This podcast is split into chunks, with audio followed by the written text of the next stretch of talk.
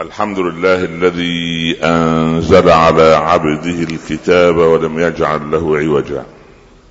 يا رب اجعل لنا أول يومنا هذا صلاحا وأوسطه نجاحا وآخره فلاحا. لا تدع لنا في هذا اليوم العظيم ذنبا إلا غفرته ولا مريضا إلا شفيته ولا عسيرا إلا يسرته ولا كربا إلا أذهبته. ولا هما إلا فرجته ولا دينا إلا قضيته ولا ضالا إلا هديته ولا مجاهدا في سبيلك إلا نصرته ولا حاجة من حوائج الدنيا لك فيها رضا ولنا فيها صلاح إلا قضيتها ويسرتها يا رب العالمين. اللهم احقن دماء المسلمين اللهم احقن دماء المسلمين. اللهم احقن دماء المسلمين. اللهم من أراد بالمسلمين سوءا فاردد اللهم سوءه إليه. واجعل تدميره في تدبيره يا رب العالمين. اللهم أخرجنا من الدنيا موحدين. وأمتنا على الإسلام يا رب العالمين. وصلى الله على سيدنا محمد وآله وصحبه وسلم يا رب تسليما كثيرا. وأشهد أن لا إله إلا الله وحده لا شريك له. وضع الحجة وأتم المحجة ويأبى الله إلا أن يتم نوره ولو كره الكافرون وأشهد أن سيدنا وحبيبنا محمدا رسول الله. بلغ الرسالة وأدى الأمانة ونصح الأمة وكشف الغمة وجاهد في الله حق جهاده حتى أتاه اليقين. صل اللهم عليه وعلى آله وأصحابه وأزواجه وأتباعه الذين آمنوا ولم يلبسوا إيمانهم بظلم. أولئك لهم الأمن وهم مهتدون. أما بعد أيها الإخوة المسلمون قال ربنا سبحانه وتعالى مبلغا الملائكة إني جاعل في الأرض خليفة. قالوا أتجعل فيها؟ من يفسد فيها؟ ويسفك الدماء؟ ونحن نسبح بحمدك ونقدس لك؟ قال إني أعلم ما لا تعلمون. الآيات. آدم عندما علم الملائكة بقدومه لم يرحبوا بقدومه ولم يتفاءلوا بهذا المخلوق القادم وقاسوا بما حدث من المخلوقات السابقة وغاروا على مقام الله عز وجل أن يأتي مخلوق يزيد الأرض طغيانا يسفك الدماء ويؤذي ويتعدى الحدود. أتجعل فيها من يفسد فيها ويسفك الدماء. ونحن نسبح بحمدك ونقدس لك. ما الذي جعل رب العباد عز وجل يبلغ هذه الطائفة النورانية بقدوم هذا المخلوق الذي لم يلق ترحيبا من الملائكة. اولا للإعلام. الأمر الثاني للاستعداد. الأمر الثالث لإنفاذ قضاء الله وقدره في هذه الأرض. جاء أبونا آدم وميزه الله عز وجل كما ميز بعضا من خواص بنيه بخصيصة عجيبة وهي خصيصة العلم. لأن آدم ميزه رب العباد بأمور كثيرة. أول الخلق خلقه الله بيده الكريمة سبحانه وتعالى. خلقت لما خلقت بيدي هكذا قال رب العباد محاورا أخبث وأسوأ وأبشع وأفظع وأكثر المخلوقات انحرافا إبليس. ثم علم آدم الأسماء كلها فحوى العلم في جنباته وميز به. ثم علم بعضا من صفوة خلقه ومن بني آدم. كل واحد أخذ خصيصة. فجاء الخضر علمه علما لدنيا وعلمناه من لدنا علما. وجاء الكريم ابن الكريم ابن الكريم ابن الكريم يوسف ابن يعقوب ابن إسحاق ابن إبراهيم علم التأويل يعلمك من تأويل الأحاديث تعبير الرؤى. ثم علم داود عليه السلام صنعة لبوس وعلمناه صنعة لبوس لكم صناعة الدروع الحربية ما كان يعرفها أحد من قبل. وجاء ولده سليمان فعلمه الله منطق الطير. يا أيها الناس علمنا منطق الطير وأوتينا من كل شيء. هذا أيضا صفة من صفات التعليم. وجاء روح الله وكلمته.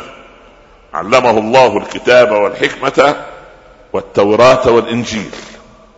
وجاء خاتمهم صلى الله عليه وسلم. وأفضل خلق الله على الله. علمه الشرائع والتوحيد وعلمك ما لم تكن تعلم وعلمك ما لم تكن تعلم وكان فضل الله عليك عظيما. فماذا صنع هؤلاء بما علموا؟ وماذا صنعنا نحن بما علمنا؟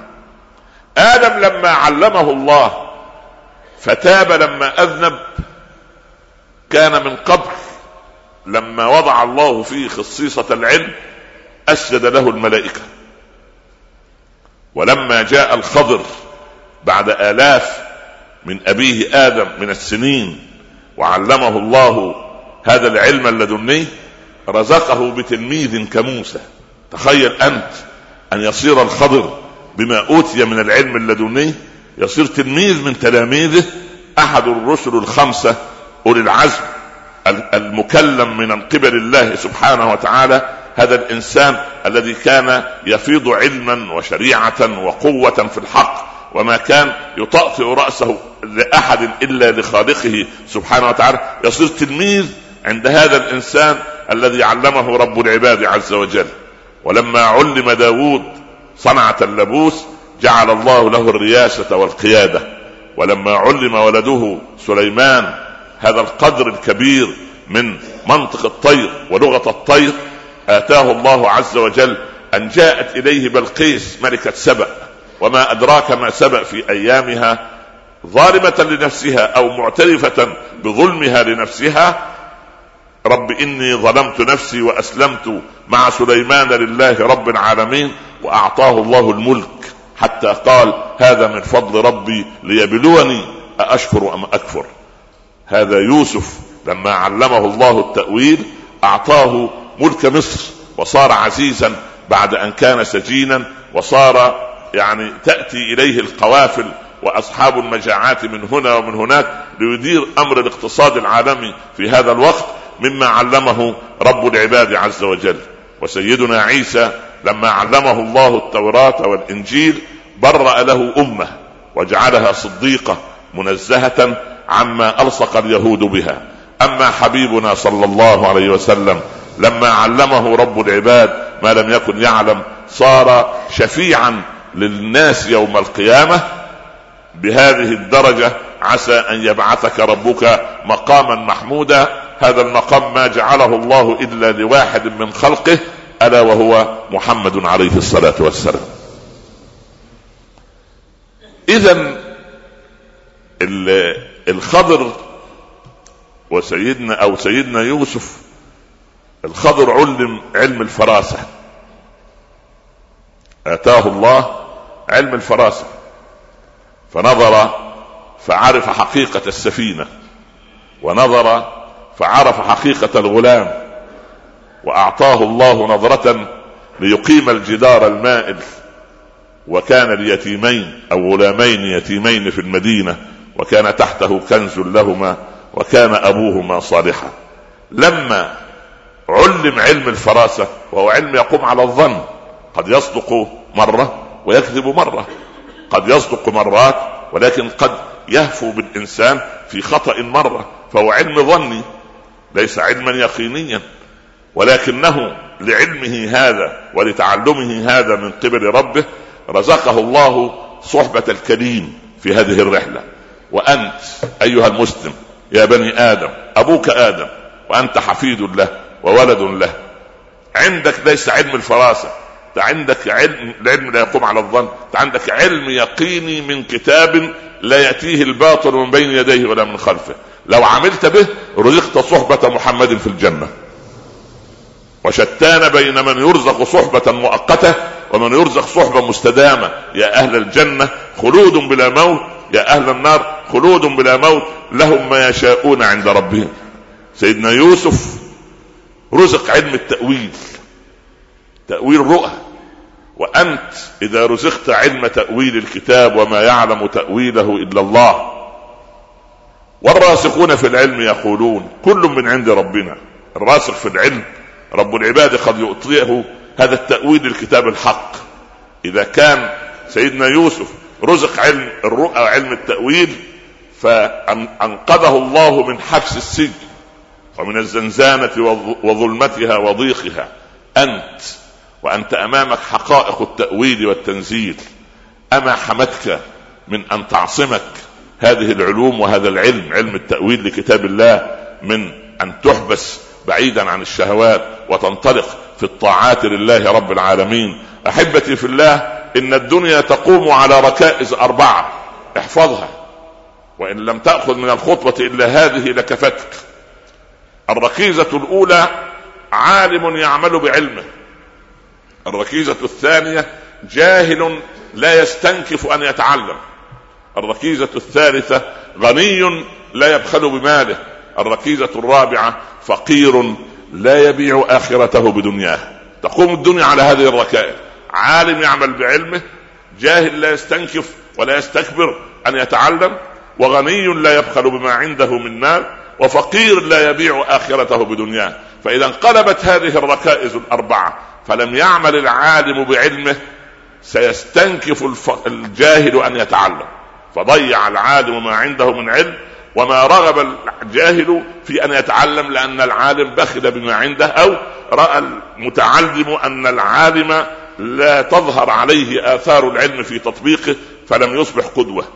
وإذا بخل الغني بما عنده ما الذي يصنعه الفقير؟ يبيع الفقير آخرته بدنياه. لو أن المجتمعات الإسلامية ما بخل الأغنياء فيها على إخوانهم الفقراء لن نجد مرتشيا أو مختلسا أو من يمد يده للمال العام أو من يتعدى الحدود في أكل أموال الناس بالباطل. اذا القضية أن النبي صلى الله عليه وسلم كان يحذر بني عبد مناف ويحذر بني عبد المطلب.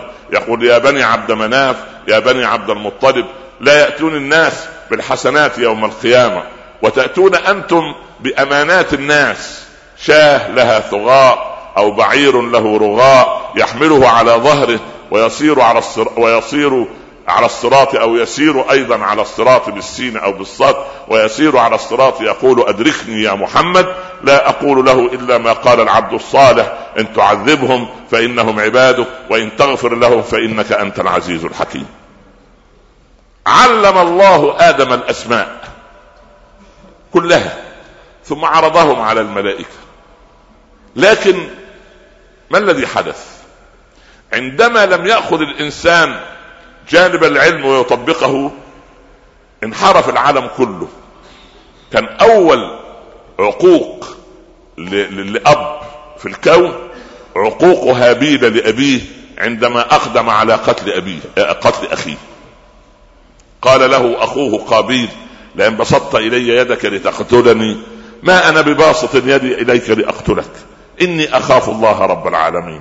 فما الذي حدث من الأخ الذي لم يأخذ العلم على منهج التطبيق ومنهج التنفيذ فطوعت وسولت والنفس الأمارة بالسوء طوعت له وسولت له نفسه قتل أخيه فقتله. لكن هابيل بعد قتل أخيه أصبح نادما. كثير من قتلة العصر الحديث يقتلون الناس ولا يندمون. لماذا؟ لأن الله بعد أن أعمى بصائرهم أعمى قلوبهم فقست قلوبهم فأصبحت كالحجارة أو هي أشد قسوة. وإن أول ما يقضى يوم القيامة يقضى في الدماء. كل شيء الباب مفتوح للمغفرة. إلا الدم. إلا الدم. هذا أمر خطير. أول ما يقضى كما أن أول ما ينظر في عمل العبد يوم القيامة ينظر في صلاته وإن وجدت كاملة قبلت وسائر عمله وإن وجدت ناقصة ردت وسائر عمله ثم أول ما يقضى في الحقوق يقضى في الدماء. لكن ليس بسكب الدماء فقط يكون القتل. كم من همم قتلناها كم من معنويات قتلناها كم من مبدعين قتلناهم كم من ولد نابغة قتله أبوه ببلادته وبعدم اهتمامه به وبتركه وجلوسه على المقهى وقتلته أمه أنها تجلس أمام المراه الساعات الطوال تزين وتلون وتخطط لا لشيء إلا لأنها ممسكة بالحياة وما رأت اسلوبا أفضل من هذا في أن تربي ولدها فهذا قتل لهذا الولد. عندما يأتي معلم ويجد أو مدير مدرسة أو مدير جامعة ويجد أن ولدا أو بنتا متفوقا في مادة معينة ولم يحطه بعنايته فقد قتل فيه الإبداع.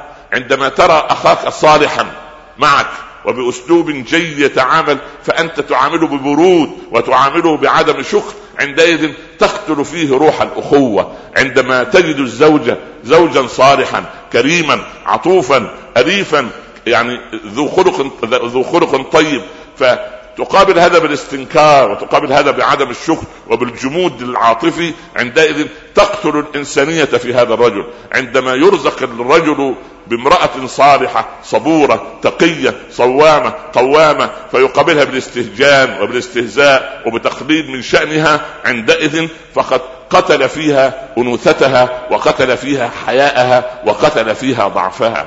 أيضا إذا بات الأب أو باتت الأم باكية من ابنها وباكية من ابنتها عندما رأت أن ولدها يهجرها ولا يسأل عنها ولا يتبع سنن الصالحين في بر الأم وفي البر بالأب ينام الأب كاسفا حزين البال وتنام الأم كاسفة حزينة البال. هذا قتل للأمومة قتل للأبوة. هذا كله صور تمنع الرحمة من النزول يعني الرحمة أن تنزل من السماء. ارحموا من في الأرض يرحمكم من في السماء. إن صور القتل كثيرة. لا تظن أن هابيل هو القاتل هو أول قاتل. ولكنك إذا قتلت معنويات المجتمع معنويات المبدعين معنويات الذين يعطون الناس ويأمرون الناس بالبر وينهونهم عن المنكر ويأمرونهم بالمعروف عندما تقتل فيهم هذه العملية فأنت إنسان تتبع سنن والدك للأسف الشديد ليس آدم الذي علمه الله الأسماء وليس آدم الذي تاب الله عليه وليس آدم الذي اعترف بذنبه وليس آدم الذي قال إن لم تغفر لنا وترحمنا لنكونن من الخاسرين. ليس آدم الذي ندم إنما ولده هذا الذي اقدم على قتل أخيه حتى إنه تحير لما رأى جثة أخيه أمامه. حار ماذا يصنع فيها؟ أصبح من النادمين. فبعث الله غرابا يبحث في الأرض ليريه كيف يواري سوءة أخيه. قال يا ويلتى أعجزت أن أكون مثل هذا الغراب؟ فأصبح من النادمين. عندئذ شرع الله الشرائع ووضح المسائل. نحن إذا رأينا مجتمعات يقتل فيها الإبداع يقتل فيها تقتل فيها روح البنوة.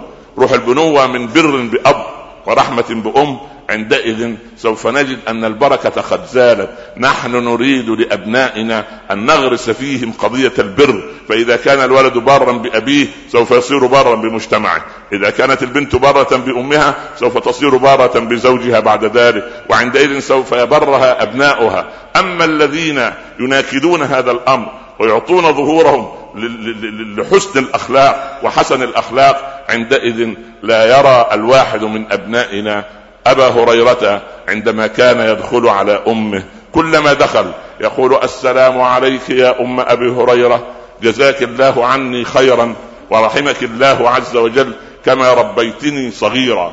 تقول يا بني وأنت وعليك السلام كما بررتني كبيرا. غرس أبو هريرة الخير صغيرا فوجد رحمة وشفقة من أمه وغرست الأم عند أبي هريرة الخير فلما سمعها تؤذي النبي صلى الله عليه وسلم بكلام وكانت على كفرها ذهب إلى الرسول باكيا.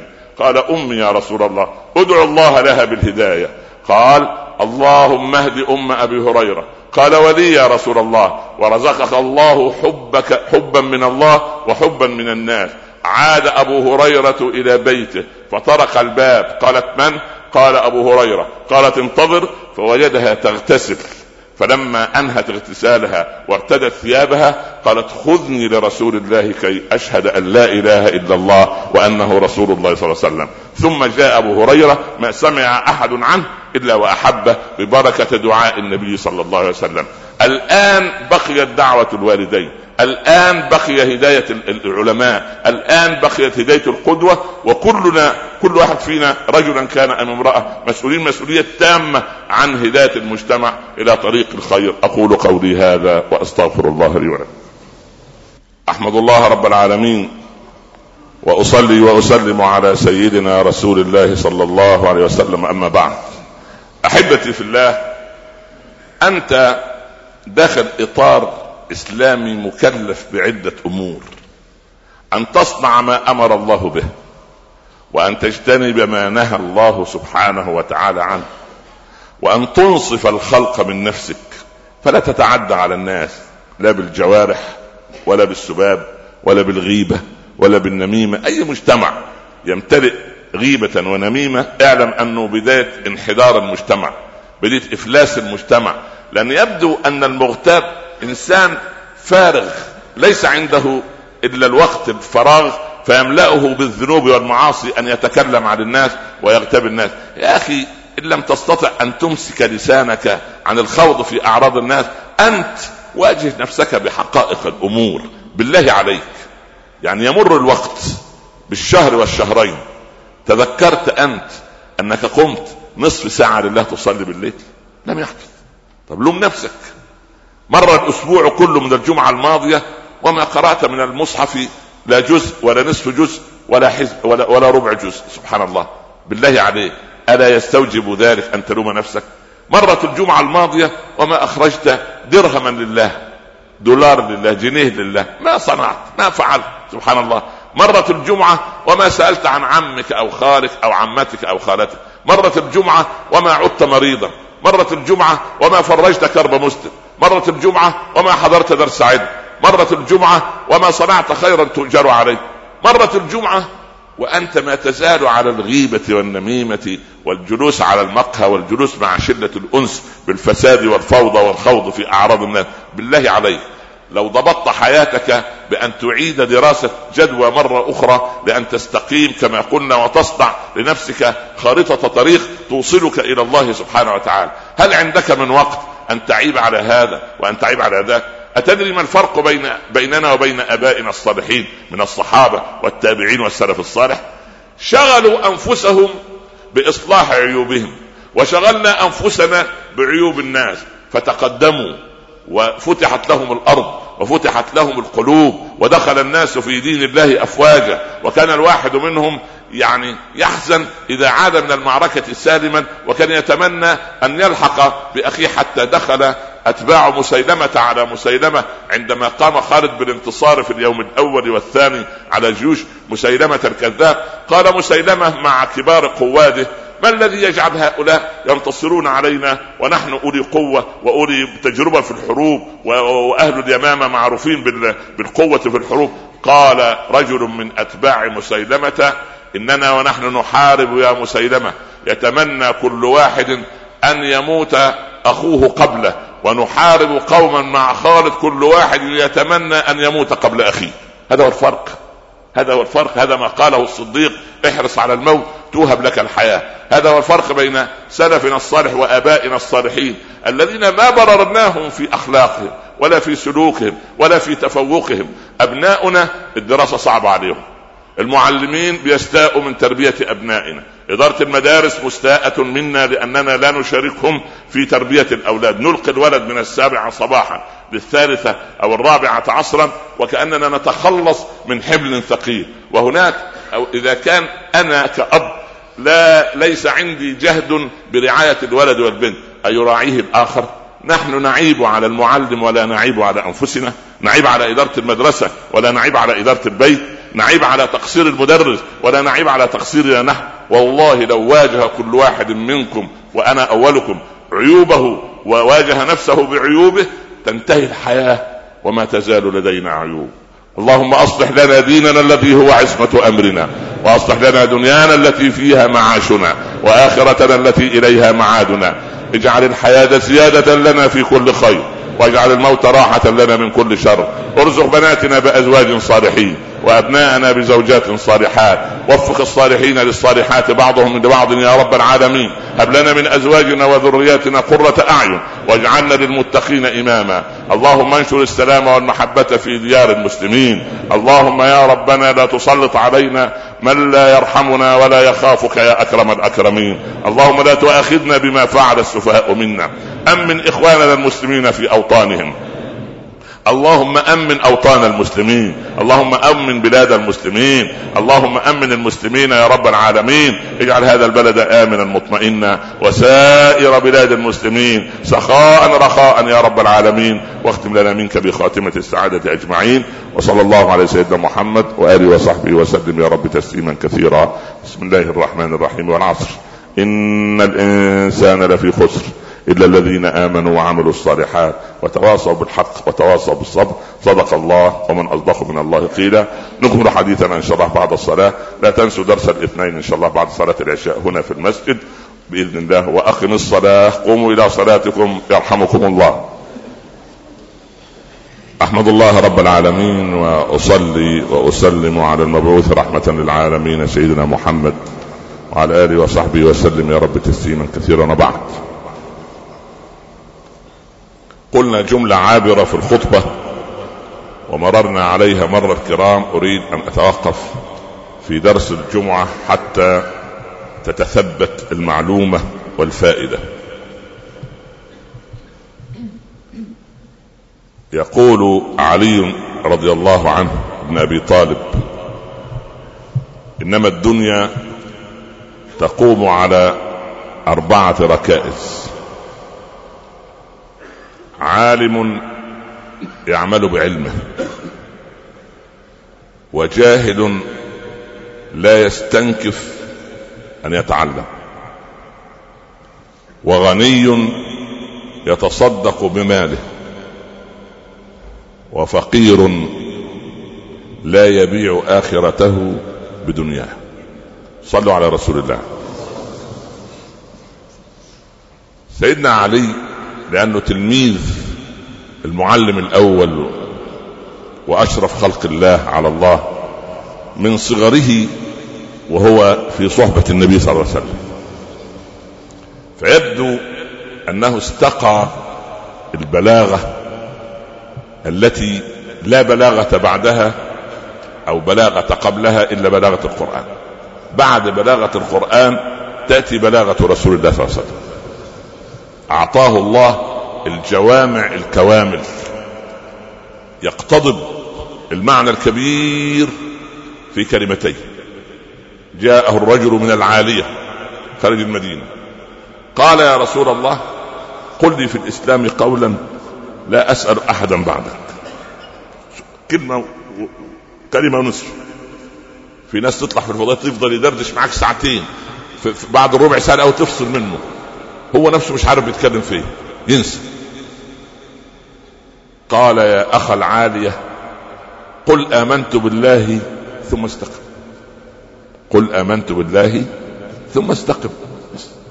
آمنت بالله قولا ويقينا ولكن استقم بجوارحك على ما أيقنت به بقلبك.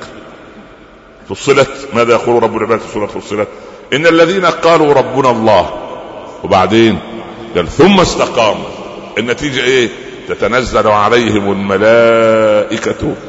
ألا تحزنوا وأبشروا بالجنة التي كنتم توعدون. نحن أولياؤكم في الحياة الدنيا وفي الآخرة ولكم فيها ما تشتهي أنفسكم ولكم فيها ما تدعون. نزلا كل الكرم ده كله نزلا من غفور رحيم. اذا إن الذين قالوا ربنا الله قال ربنا الله عمل. ماذا قال لك ربك؟ قال أقم الصلاة ات الزكاة احضر مجالس العلم أنصف الناس من نفسك بر والديك خد بالك من أولادك أحسن إلى زوجتك خيركم خيركم لأهله. هكذا هذه أوامر الله سبحانه وتعالى عندما قلت ربنا الله واستقمت على هذا الطريق. طالما استقمت على هذا الطريق انتهى الأمر. إن الذين قالوا ربنا الله ثم استقاموا تتنزل عليهم الملائكة. متى؟ في الدنيا. الدنيا تتنزل على عبد مذنب كأمثالي. نعم. كيف؟ لأن رب العباد من رحمته. كلما أطعته طوع لك مخلوقاته ومن ضمن هذه المخلوقات الملائكة. وكما أسجد الملائكة لأبيك من قبل عندما استقام أبونا آدم على طاعة الله.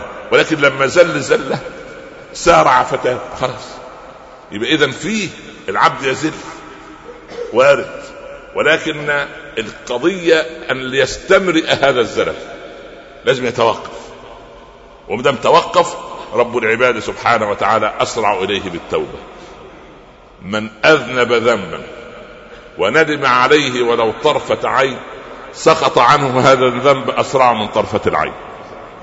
ومن أذنب ذنبا وعلم أن الله قد رآه غفر له وإن لم يستغفر.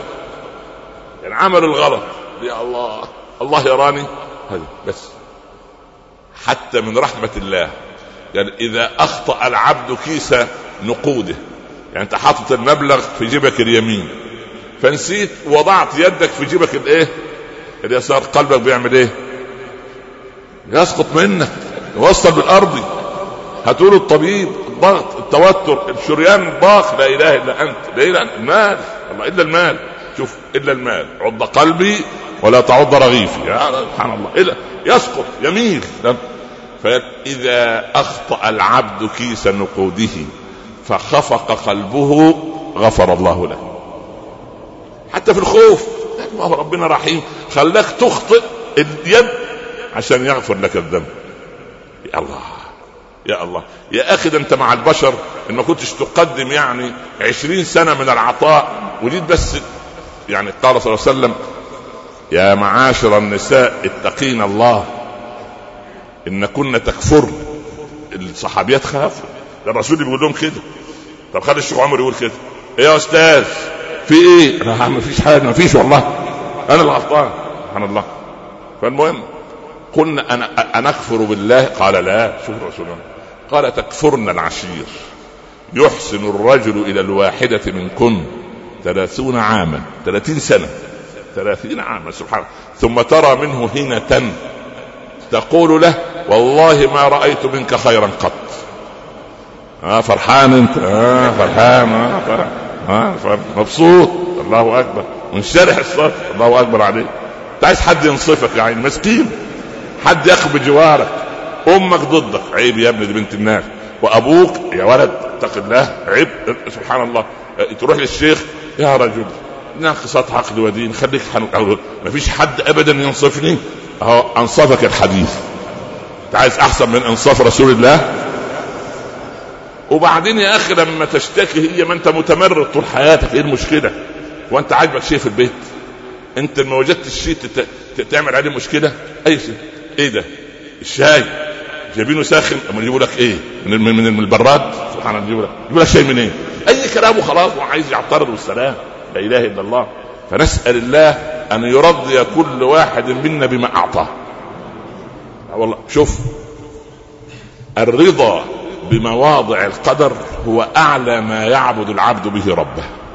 ترضى بمواضع القدر. يضيق عليك ترضى. سبحان الله يوسع عليك ترضى. في كل الحالات قال سليمان هذا من فضل ربي كله من فضل الله عز وجل.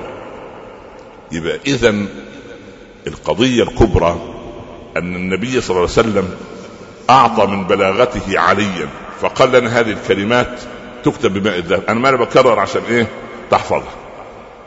تقوم الدنيا إنما تقوم الدنيا على ركائز أربعة.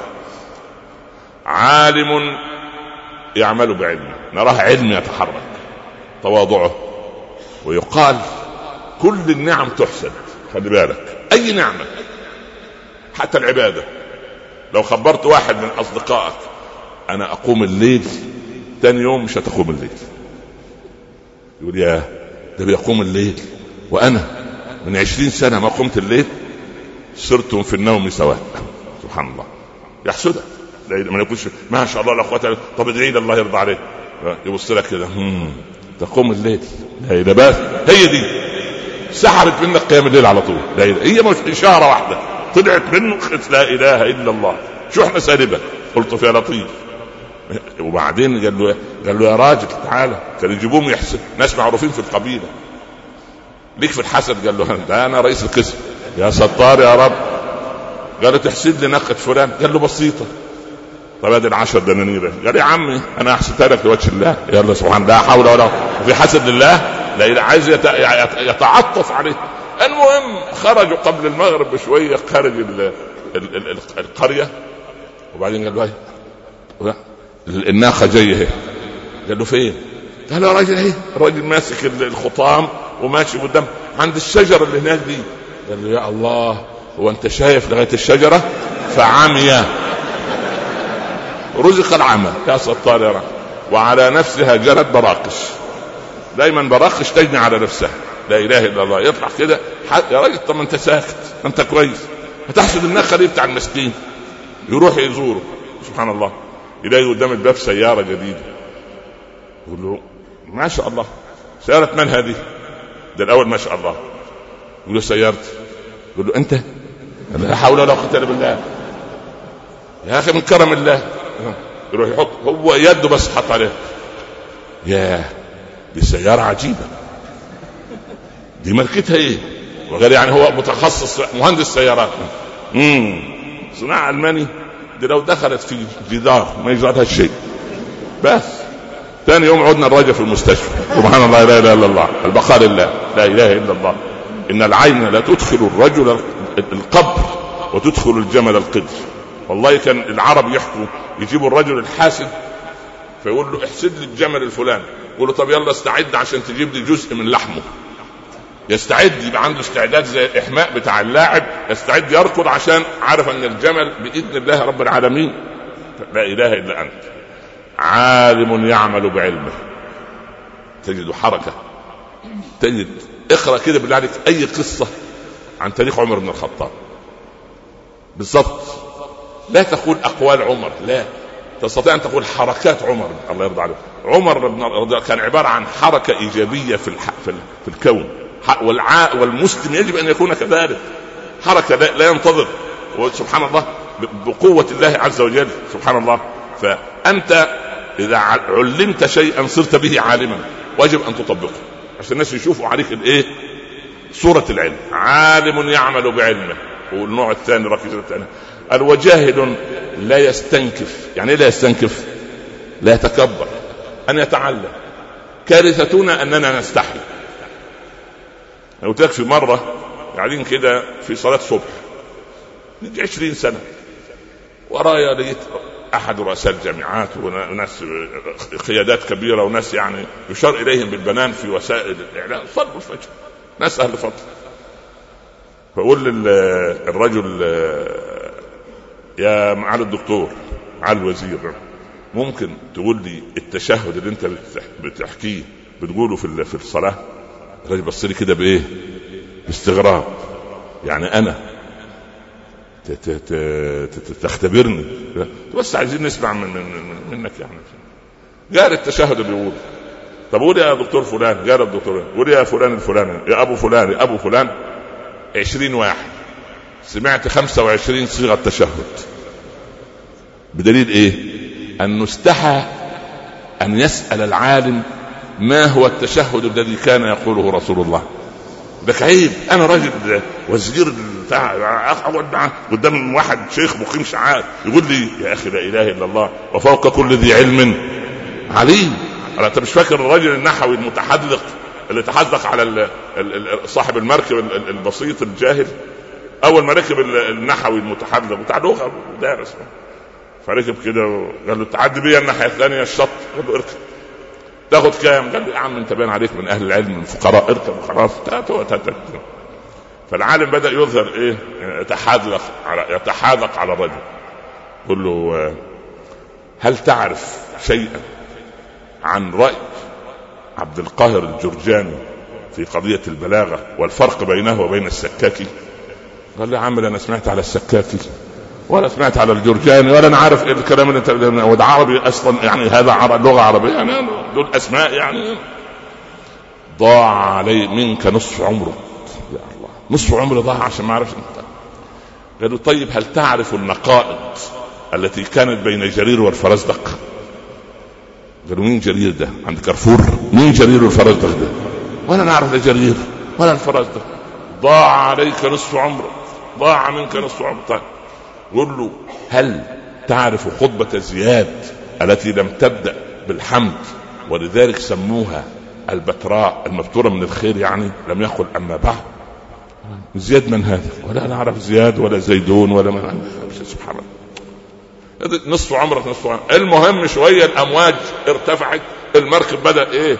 يميل وظهر الخوف على الإيه؟ على النحو المتقاعد. قال له آه، المرأة استغل فرصة بقى. هل تعرف السباحة؟ قال له لا والله. قال له ضاع عمرك كله. آه. يا عم لازم وفوق خلي كل واحد ياخد حجمه. وانت ليه تتعالم على الناس؟ طب انت تفهم في, في, في النباني بس ما تفهمش في الطب. ده يفهم في الطب بس ما يفهمش في الكيمياء يفهم في الكيمياء ما يفهمش في الخياطة وهكذا يفهم في الخياطة ما يفهمش في الطبيخ كل واحد ربنا سبحانه وتعالى وسع عليه. ربنا سبحانه وتعالى أعطى كل شيء يعني يعني لله الأمر من قبل ومن بعد أعطى كلا جزء من علم جزء. والإنسان عندما يطبق علمه فالجاهل يجب ألا يستنكف من السؤال. لما شيء لا أعرفه أسأل فيه. أعجبني عميد إحدى الكليات رجل فاضل ومحترم وعلامة. ولكن في تخصصه. معاه ثلاثة دكتوراه في في الكيمياء. يعني ابنه في الصف الرابع الابتدائي. آخر اولاده قال له أبويا يعني إيه الصمد. الراجل ما ما, ما قال له والله يا ولدي نسأل عمك الشيخ عمر هو اللي يعرف الكلام ده. أنا مش تخصصي أنا بتاع كيمياء. كلمه الصمد دي أنا أقرأها في سورة الإخلاص ولكن لا أعرف معناها. واستنى يا ولدي لما نسأل. الرجل بذلك ضرب أو اصطاد عصافير ثلاثة بحجر واحد. اولا علم ولده أنه لا أحد فوق العلم. وعلم ولده أن يسأل عندما يجهل. ثم أن الرجل لم يستنكف أن يسال مش عارف إنه يعني والله يا شيخ عمر أنا كنت سمعت منك الصمد معناه بس نسيت إيه إيه, إيه ده, ده المتعالم. اللي عايز يتعلم رفع السماعة. يا شيخ يعني إيه الصمد؟ قل هو الله أحد الله الصمد. الصمد هو المصمود في الحاجات أي هو الذي يحتاج كل تحتاج كل المخلوقات إليه ولا يحتاج هو إلى أحد. بس الله الصمد خلاص. يبقى الذي يحتاج إليه العالم وهو لا يحتاج إلى أحد من العالم هو الغني. يا أيها الناس أنتم فقراء إلى الله والله هو الغني الحميد. اذا الأمور واضحة. فالإنسان لا يستحي لا يستنكف أن يسأل. كان الرجل يهاجر ويسافر من بلد إلى بلد عشان يأتي بحديث أو يأتي بتفسير آية أو يسمع أن في كلمة لها معنى قالها فلان. هكذا حرصهم. فلذلك كان ابن عباس يذهب عندما يعلم أن المعلومة الفلانية عند فلان. يروح يجلس على عتبة داره. وينتظر للخروج للصلاة. قال ابن عباس فكانت الرمال تأتي الرياح تأتي بالرمال فتأتي في عيني أضع عباءتي على وجهي حتى يخرج العالم. ابن عباس كان حريا أن ترسل إلينا فنأتيك. يقول لا إن العلم يؤتى إليه ولا يأتي العلم لأحد. لأن إحنا بنستنكف أن نذهب للعالم. وبنعمل إيه؟ ندعوه في البيت. تعالى أصلا الأولاد عايزين يسمعوا منك كلمتين. من كلامك الفارغ. ما هو الناس كده يقول كده. ما تكملتها كده. يعني إيه؟ يعني طب يجوا الجمعة. لا والله الجمعة صعبة بتجتمع العائله طب يجي درس الاثنين. لا والله بالليل ما طب أنت عايز إيه يا فده عايز إيه؟ عايز علم ديليفري خلي بالك أنت. باللغة الخيبانة بتاع أولادنا. سواء عايز علم إيه؟ بسرعة. يلا هات لي هات لي أنا عارف. ويحط رجل على رجل بقى. والله يا مؤمنين كنت في زيارة بالأمس. يعني لا لا أرفض دعوة مدارس وجامعات ابدا سبحان الله. ولد يعني عمره عشر سنوات 11 سنة. قاعد في أول صف. المنظر الآتي المعلمين واداره المدرسة وكله قاعد. الولد قاعد حاط يد على ابص على الولد يستحي. ده أنا كنت أسمع ريد ابويا أنه دخل من الباب الرئيسي للبيت كلنا نقف. لا ده رجل عليه لي كده الولد في معلمة أخذت بالها. فراحت خبطت له على الإيه؟ على فالولد نزل رجله كده شوية ويبص لها زي ما يكون أمة عند أبوه. لأنه بيدفع فلوس. هو ده بيدفع ما هو مصيبة. ما إحنا لما لما نقنع العيال أن ده بيشتغل عن لا يا ابني هذا أفضل لك من أبيك. وهذه أفضل عند الله من أمك. لأن دول اللي بيعلموك. لا أمك علمتك. ولو قعدت عند أبوك تطلع جاهل زيه. لكن للأسف هو يظن أنه اشترى المعلم. ولذلك ليه الولد لما حط في ذهنه في الدول اللي فيها دروس خصوصية حط في ذهنه أن إيه؟ مش منصت للمعلم. لأن في إيه؟ في معلم آخر. في مش عندهم الأم البديلة في أوروبا. ها؟ الآن المعلم الإيه؟ المعلم البديل طب هينصت ليه للمعلم؟ ليه ماذا ينصت لأنه أبوه يستطيع أن يدفع معلما آخر. هذه المصيبة. عالم يعني يعمل بعلمه وجاهل لا يستنكف أن يتعلم. اسأل. إنما شفاء العي السؤال. أحد القواد المسلمين خرج بسرية في الشام. كان الشام شديد البرد والجليد ينزل. برد شديد. فأصابت القائد اللي هو قائد الكتيبة هذه قائد السرية جنابة. فأصبح الصباح عايز يصلي لأنه هو القائد لازم يصلي بيها فقالوا يا جماعة ما فيش أي رخصة أعمل أي حركة غير الاغتسال. قالوا لازم تغتسل. يا جماعة ده الماء على وشك يتجمد. قالوا لازم. قال طب أقول لكم شيء أتمرغ ما كانش لسه يعرفوا إيه قضية التيمم. أتمرغ في التراب بالفطرة. اتمرغ كما يصنع الايه عزك الله سبحان الله سبحان الله الحصان أو قالوا لا اغتسل صلى بيه قبل صلاة الظهر صلوا عليه. ما رجع الصحابة إلى رسول الله صلى الله عليه وسلم. قصوا عليه القصة. هل رضي الرسول بما حدث؟ ظهر الغضب في وجهه صلى الله عليه وسلم. قال قتلوه قتلهم الله. إنما شفاء العين. السؤال كان يكفيه ضربة أو ضربتين يمسح بهما وجهه وظاهر إيه؟ ظاهر كفه وظاهر ذراعه وباطنه. هذا الوضوء التام خطه كده على على الصعيد الطاهر تمسح وجهك وبعدين تعمل إيه؟ سبحان الله يدك هكذا ثم يدك هكذا اليد اليمنى على ظهر اليد اليسرى ثم بعد ذلك على باطنها. أصبحت طاهرا حتى وإن كنت جنبا تصلي بها الظهر والعصر والمغرب والعشاء طالما لم ينقض وضوءك. وكان لنا زميل أستاذ ورئيس قسم تخصص رهيب جدا. فخرجنا مرة في مشروع في صحراء سيناء نعمل مشروع للدولة. وبعدين قال البرد يا سيدنا الشيخ. وأنا عندي قلت يا دكتور تامم قال والله الله يرضى عليك. نعمل إيه؟ قلت له الصحراء كلها رمل اهي تامم عليه ما شاء الله. ده لو خبطت على وجهي ينفع التيمم أنا كل رمل معاك. سبحان الله. وفوجئت بالأستاذ الدكتور رئيس القسم. ضرب يده وعمل كده ثلاث مرات. وبعدين ياخد كده. ده البنتو ماين ده اللي هو التمثيل الصامت. الله. بتعمل إيه يا دكتور؟ قال بتيمم سبته لما خلص تيممه الهزلي. قلت لك في التعليم. قال يا مولانا علمني. قلت تعالى يا راجل هي خبطتين بس. قال يا الله شوف العلم سهل إزاي والجهل معقد. سبحان الله. طلع الجهل هو اللي معقد. سبحان خد بالك أنت. فاذا لا يستحي الإنسان يعني طيب أنا بعد 30 سنة من القصة ذكرتها. والله يعلم أن يمكن أول مرة تأتي يعني سبحان من يذكر الإنسان. هذه أول مرة أذكر لم أذكرها ولم أذكر من هو. وهو رجل أعلم مني وأفضل مني وأقرب إلى الله مني وأكرم عند الله أكثر مني. ولكن لم لماذا؟ لأن إحنا هكذا شفاء العي السؤال. عالم يعمل بعلمه. وجاهل لا يستنكف أن يتعلم. ثم غني يتصدق بماله. كيف زيادة المال بالصدقات ما نقص مال عبد. فيش مال عبد. يعني ملكان كل يوم تحت العرش. يصيحان قائلين اللهم أعط منفقا خلفا وأعط ممسكا تلفا. يا الله. اللهم أعط منفقا خلفا. أعط ممسكا تلفا. طيب. وفقير لا يبيع آخرته بدنياه.